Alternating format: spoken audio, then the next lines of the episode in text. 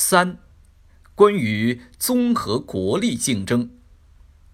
当今世界，国与国之间展开着激烈的综合国力竞争，经济竞争成为综合国力竞争的中心内容。各国都在用各种方法提高自己在经济上的竞争力。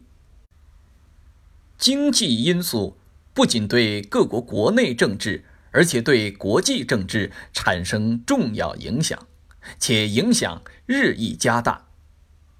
发展经济贸易关系成为各国对外关系的重要目标和实质内容之一。